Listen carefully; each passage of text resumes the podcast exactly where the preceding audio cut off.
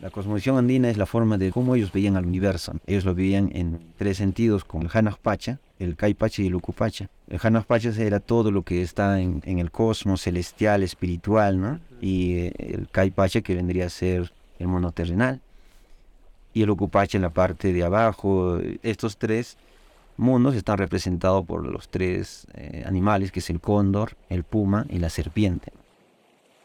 Estás escuchando el suave e inconfundible oleaje del lago Titicaca. Acabas de oír las palabras de Abel Mamani Calcín, líder indígena en la isla Mantaní y guardián de un linaje de sacerdotes andinos que trabaja en la lectura de hojas de coca. El vuelo del cóndor nos guió a la cuna de la cosmovisión andina, y es aquí donde comienza nuestro viaje.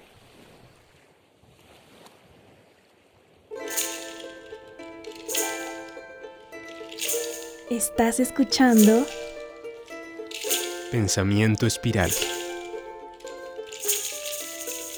La danza del cóndor y el águila.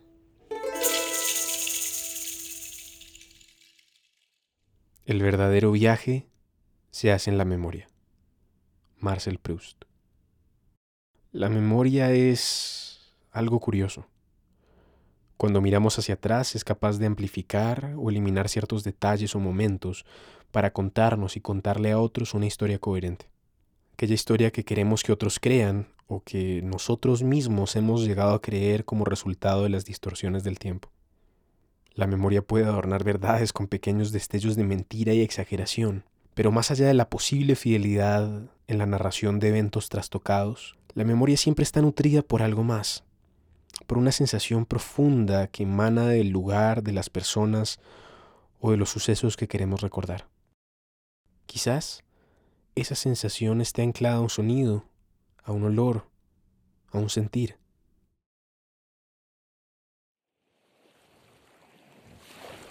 Una mañana de mayo, Angélica y yo llegamos a la ciudad de Puno, principal puerto del lago Titicaca en el Perú. Al verlo por primera vez nos encontramos con la inequívoca sensación de sabernos en presencia de lo sagrado. Frente a nosotros algunos barcos se mueven a la distancia y por más que intento escudriñar la otra orilla, el lago parece extenderse como un mar infinito en la cima de los Andes. Ubicado en la frontera Perú-Bolivia, este lago es considerado por la cosmovisión andina como el útero del mundo y es también el cuerpo de agua navegable más alto del mundo. Alzándose a 4.000 metros de altura sobre el nivel del mar, caminar a su alrededor se siente como un verdadero esfuerzo. Nos dirigimos a Mantaní, una pequeña isla que según sus habitantes tiene forma de sapo. Aquí viven unas 3.600 personas de comunidades indígenas quechuas y aymaras. En su punto más alto, el centro ceremonial Pachamama, que se alza a una sofocante altura de 4.100 metros sobre el nivel del mar, se albergan antiguos templos preincaicos y otros tantos sitios arqueológicos. Según nos dijeron, visitar la isla nos permitirá conectar con una cosmovisión ancestral muy bien preservada. Para visitar este lugar es necesario tomar un bote procedente de Capachica que en 45 minutos te dejará en la isla. Para poder quedarse en la isla es necesario ser recibido por una familia indígena. En nuestro caso, la familia Mamani nos recibió por algunos días que bastaron para recorrer la mayor parte de Mantaní y para abandonar por completo nuestras expectativas sobre lo que creíamos que aprenderíamos en el lago Titicaca. Amantaní es un lugar extraño. A pesar de ser hermosa y apacible, la isla es mucho más de lo que se percibe a simple vista. Mucha gente se refiere a ella como una isla embrujada que alberga tantos espíritus que una mitad entera de ella no es habitable, ni mucho menos visitable, después del atardecer. Al recordar la isla y los misterios que allí suceden, una oleada de emociones, pensamientos y detalles difusos me arrollan. Intento procesar todo esto en busca de la sensación que sé que habita en el fondo de mi mente cuando recuerdo estar en el Titicaca. Hoy regreso en el tiempo a través de mi memoria para comprender lo que el lago nos enseñó y poder compartirlo contigo. Por esa razón, lo que vas a escuchar en este episodio es una serie de historias reconstruidas desde nuestros recuerdos en el lago Titicaca. Cada uno de los recuerdos que hoy te compartimos guarda profundas reflexiones sobre el estado de la cosmovisión andina, sobre la relación de nuestra especie con la naturaleza y sobre la interacción del ser humano con lo celeste. Para dar mayor sentido a nuestras vivencias en el lago, contaremos con la guía del anfitrión indígena que abrió este episodio y nos recibió en Amantani, Abel Mamani Calcín. Ahora, cierra los ojos. Ponte cómoda o cómodo y embárcate con nosotros en un viaje en la memoria hacia las aguas del lago Titicaca.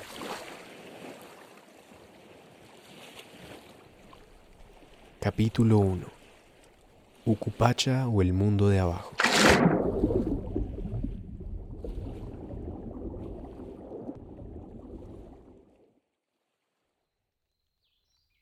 Los arreboles del atardecer se reflejan sobre el lago Titicaca y crean un espejo perfecto.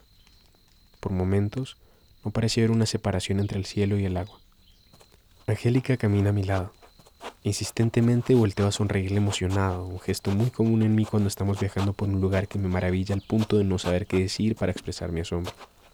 A la distancia, sin embargo, algo rompe con la calma del lugar.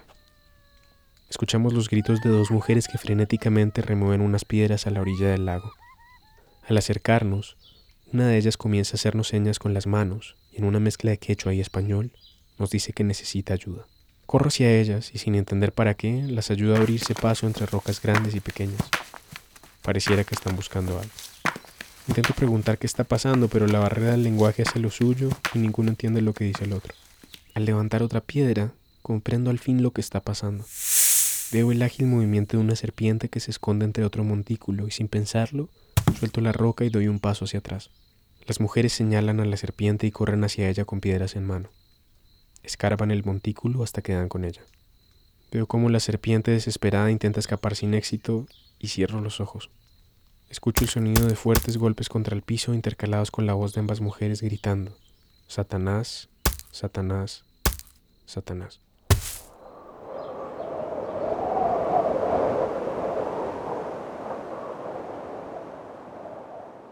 Siempre estamos en contacto con la naturaleza. Todo el universo, todo para nosotros es parte de nuestra familia. Por ejemplo, los vientos son nuestros tíos. Los llamamos tíos Ancaris. Anteriormente no existía lanchas a motor, todo era velo. Y yo para poder viajar a la ciudad de Puno tengo que invocar un viento que sople a la dirección favor mía. Entonces para eso se hace todo un ritual, se invoca a los tíos Ancaris. Cada dirección del viento tiene un nombre propio como Dios como divinidad, ¿no? Para que te pueda escuchar y pueda andar a tu favor. Entonces, todo, todo, la piedra, igual también para el sembrío de los cultivos, permiso a la Pachamama. Nosotros teníamos una religión andina, nosotros teníamos diferentes dioses considerados, pero el cristianismo dice solamente un dios. Entonces, ¿qué hizo la civilización acá? Fusionarlas. Entonces, ahora lo que hacen, un chamán, si vas a ir a hacerte leer cualquier chamán, ¿qué va a hacer? Primero va a rezar el Padre Nuestro, se va a persignar va a pedir permiso al creador de todo y luego ya no llama ya como divinidades, digamos a la roca, ya no le llama divinidad a la Pachamama. Lo llaman Pachamama, lo llaman Mariano Anculo, los tíos Ancaris, la Mamacocha, la Mamacoca, ¿no? O sea, todos lo llaman de esos nombres, pero ya no como Dios, sino como hermanos, como creados de un creador. Pero lamentablemente hay personas, por ejemplo, que son muy extremistas, que empiezan como que negar esta parte de la comunión entre la naturaleza y el hombre. Entonces todo lo que era antiguamente fuera de la filosofía cristiana lo endemonizan, o sea, todo esto es malo, es pecado. Entonces, ¿qué pasa? Que en ese momento ya no hay una comunión directa con la naturaleza, ¿no? Con la Pachamama, el agua, ¿no? es porque lo han entendido de manera muy diferente. En realidad, por ejemplo, San Francisco de Asís, un hombre fiel, cristiano, él llamaba hermano a toda la naturaleza, hermano lobo, hermano a las plantitas, al agua, todo llamaba hermano, porque se sentía parte como hermano de toda la creación de un creador que es el Padre, ¿no? Que lo llaman ellos. Pero los otros extremistas como que no entienden de esa manera, sino dicen todo es pecado. No, no, eso no tiene vida, no tiene vida, no tiene vida, no tiene vida. Pero por ende tiene que haber un respeto, porque al igual que Él ha sido creado, ha sido creado todas las cosas que nosotros vemos. Y cómo yo voy a faltar respeto, digamos, a la madre naturaleza en botar basura, en hacer cualquier tontera, en contaminar, si es una creación de Dios, del Padre, si yo creo en el Padre yo no puedo botar basura, estaría escupiendo el regalo de, mi papá, del creador, es, es tu familia. Entonces es como escupirle en la cara, ¿no? Al que nos está dando ese regalo. Viéndolo desde cualquier punto de vista, sea cristiano o sea la religión andina, es un regalo lo que tenemos, porque somos los únicos seres que tenemos la administración total de todos los recursos del planeta.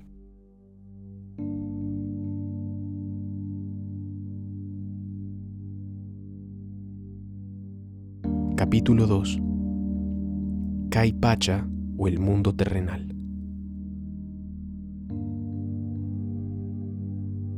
El agua siempre ha sido sagrado. Todo lo que es agua digamos, tú vas a ver manantiales, ríos, siempre vas a encontrar en la historia que los hombres creyeron que el primer hombre de una cultura ha surgido del agua. O sea, el agua es vida. Por ende, siempre el agua ha tenido una importancia de vida.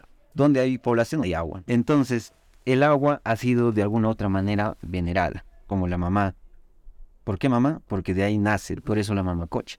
Entonces, nosotros tenemos mucho respeto al lago porque sentimos que todo el lago tiene una vibración que de alguna otra manera nos protege a nosotros. El nombre del Titicaca es Titi, que significa puma, y caca es color gris o roca. Y casualmente el lago también tiene la forma de un puma, vista del satélite. Bueno, el lago Titicaca me parece a mí muy, no sé, mágico, misterioso, ¿no? Hay muchas cosas que descubrir adentro. Me siento a la orilla del lago y desde donde estoy sentado veo la punta de una formación rocosa que sobresale la superficie del agua luce como la punta de una gran flecha.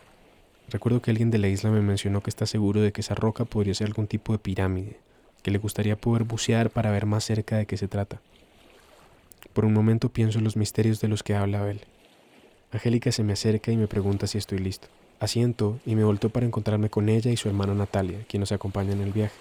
Ambas están cambiadas y preparadas para entrar al agua. Me pongo de pie y me desvisto quitándome varias capas de ropa.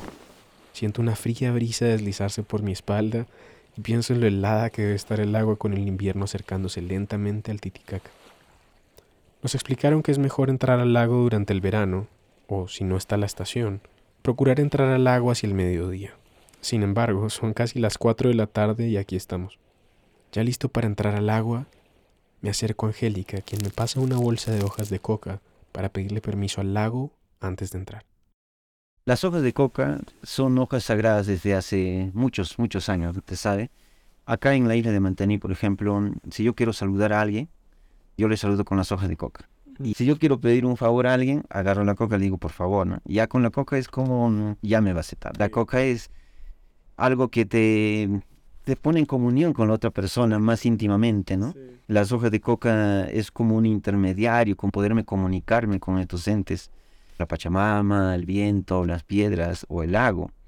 De alguna u otra manera, estos entes se comunican o se manifiestan por las hojas de coca. Por esa razón es sagrada. Con cuidado, escojo las tres hojitas más perfectas que encuentro dentro de la bolsa. Las despliego entre mis dedos como un abanico y proyecto mi intención de pedir permiso sobre el recién formado quinto. El quinto son tres hojas de coca untadas que nosotros agarramos siempre para todo. Las la tres hojas de coca. Quinto, ¿qué hago? Lo rompo, las hojas de coca, y voy haciendo una oración. Por ejemplo, este lugar, ¿no? Colono, por favor, no te resientes si hago algo inconscientemente. O sea, posiblemente hay algo que lo puede ofender, pero yo no sé, ¿no? Entonces, y va pidiendo una, una oración pequeña y le pone en la, en la tierra. Es como si la oración estaría en la coca, entonces yo lo pongo y, y es un intermediario. Las tres hojas de coca representan eh, la trilogía andina y la cosmovisión andina. Antes de ofrendar mi quinto, reflexiono sobre lo difíciles que han sido para mí los últimos meses. Pienso en mis miedos y malestares físicos. Y le pido al lago Titicaca y a la madre de las aguas, la mamacocha, que me protejan. Les pido que toda el agua que toque mi cuerpo se convierta en medicina. Ofrendo las tres hojas de coca y entro al lago. Mis pies se encuentran con un fondo rocoso. Con cada paso, las rocas se deslizan y siento que pierdo el equilibrio. Camino con cuidado y me acerco a Angélica y a Natalia que están temblando y tiritando, sumergidas hasta los hombros. Les sonrío y siento el frío en cada poro de mi cuerpo. Respiro profundamente para intentar no temblar.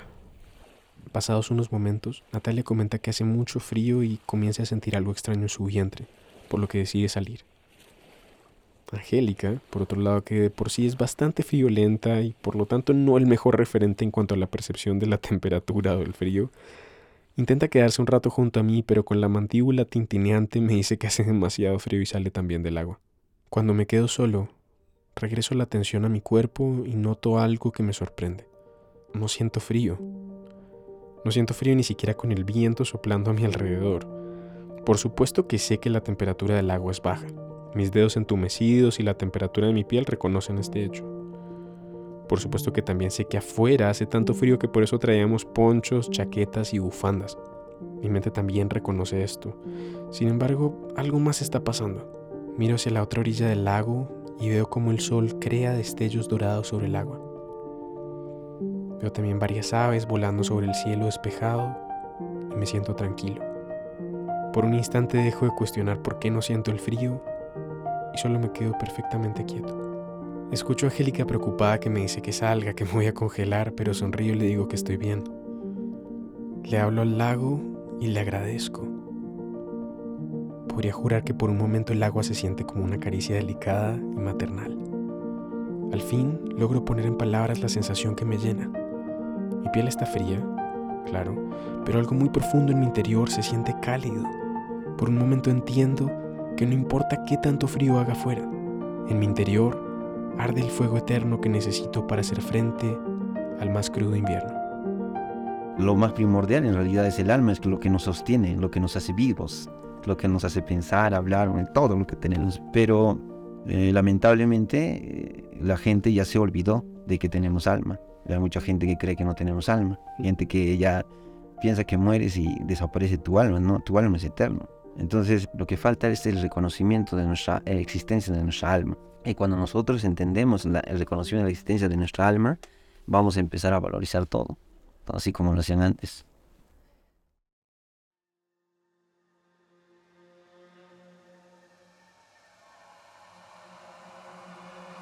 Capítulo 3 Hanan Pacha o el mundo de arriba.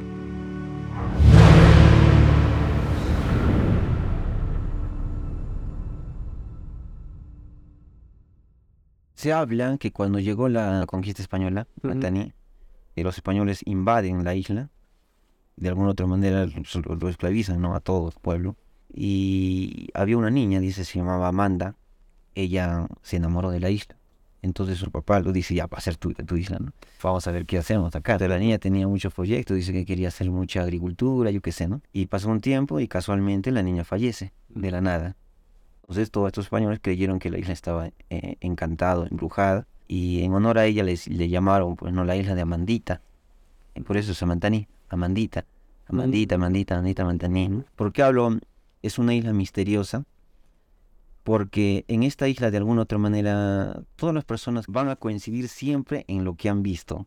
Por ejemplo, uno te va a decir, ¿sabes qué? Yo estaba caminando entre los dos templos en medio se ha visto una ciudad. Es, es como si tú estarías arriba en un cristal y tú miras abajo una ciudad.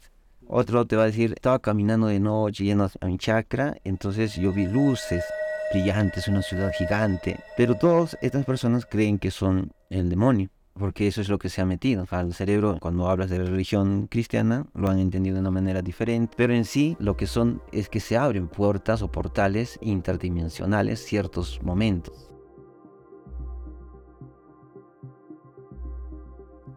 Estamos subiendo uno de los dos cerros tutelares de Mantaní. Se trata del Pachatata, que se alza a unos 4.120 metros de altura.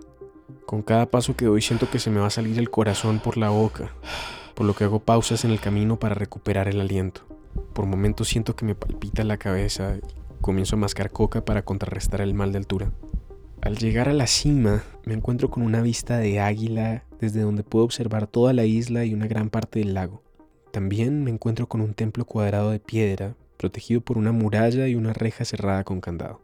Me explican que este templo y el de Pachamama, el cerro más alto que se observa al otro lado de la isla, son construcciones preincaicas que solo se abren cada tercer jueves de enero, cuando los sacerdotes andinos, realmente llamados pacus, realizan una ceremonia con todos los isleños para simbólicamente unir a la Madre Tierra y al Padre de los Cielos.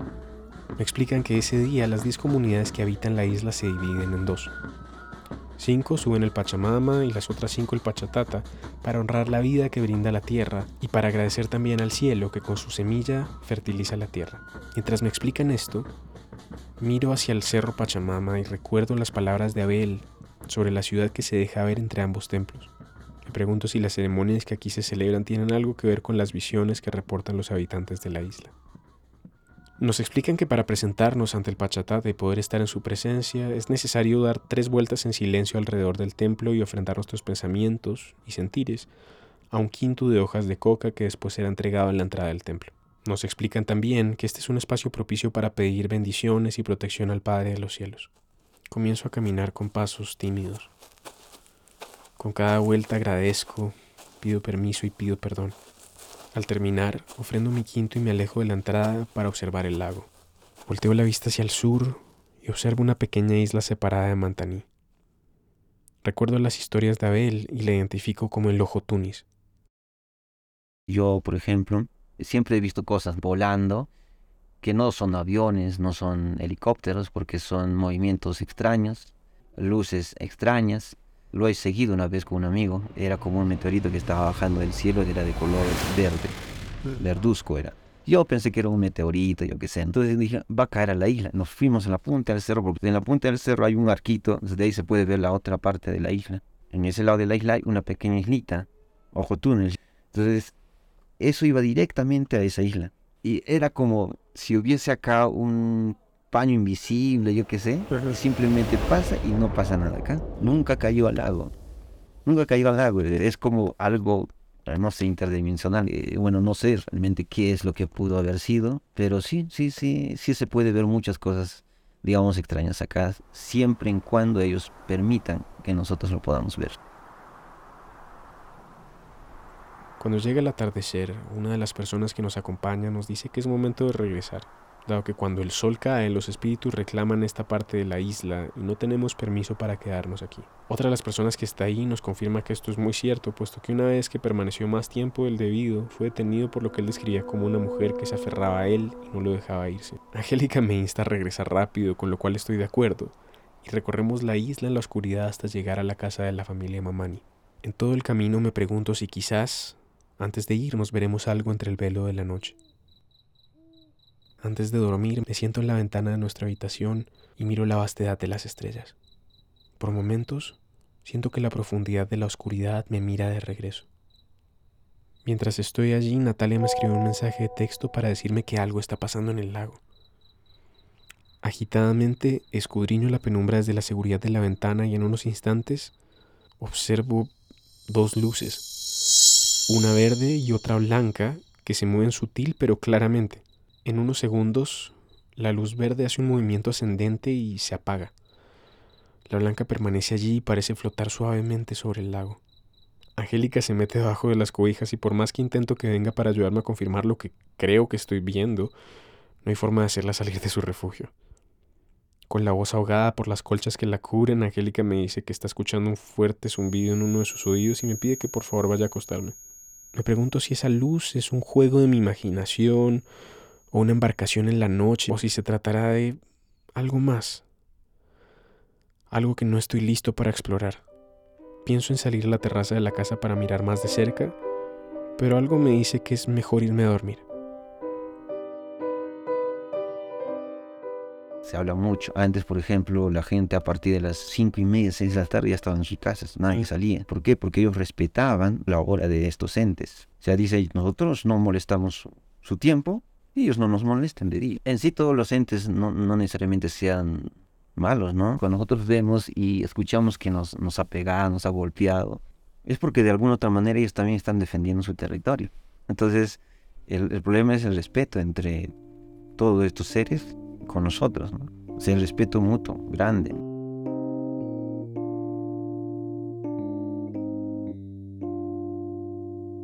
Gracias por acompañarnos en este viaje a nuestros recuerdos.